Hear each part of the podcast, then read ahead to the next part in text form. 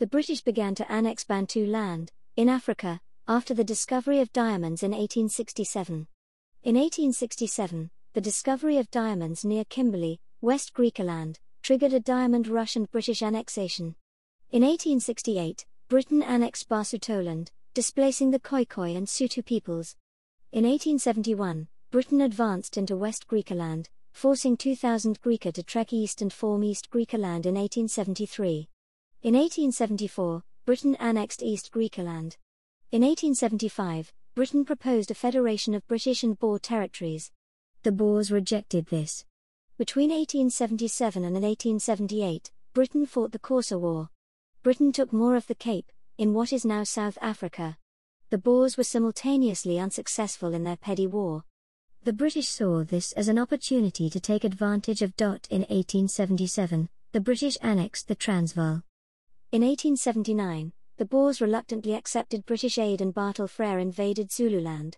British troops defeated the Zulus in the Pedi at Ulundi, an area which is incorporated into Natal. In 1880, the Boers, seeing the Pedi problem disappear, declared independence from the British and turned on them. Little thought was given to local Bantu tribes, whose land became a playground for European ambition. The discovery of diamonds and gold increased the wealth of the region. However, profit remained in the hands of settlers. Laws were passed limiting the rights of black Africans. Black Africans were relegated to manual labor and forced to stay in segregated neighborhoods. The relations between the British and the Boers were strained. They deteriorated after the discovery of gold on the Rand. In 1880, the Boers turned on the British and attacked the British garrisons across the Transvaal. In 1881, the British were defeated at Majuba Hill, over 150 Brits were killed. The British were forced to sign the Convention of Pretoria. This meant recognizing Boer self government in the Transvaal. In 1884, the Germans arrived in southwest Africa. Britain feared a Boer German alliance and planned to prevent them from combining territories. In 1885, the British annexed Bechuanaland, between Transvaal and German southwest Africa, making the north a protectorate and the south a crown colony. This meant ignoring promises made to Kruger about Boer influence. In 1886, the gold was discovered at Witwatersrand near Transvaal capital of Pretoria.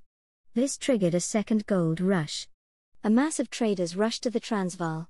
This increased the non-Boer European presence in the area, these are referred to as Uitlanders or outsiders.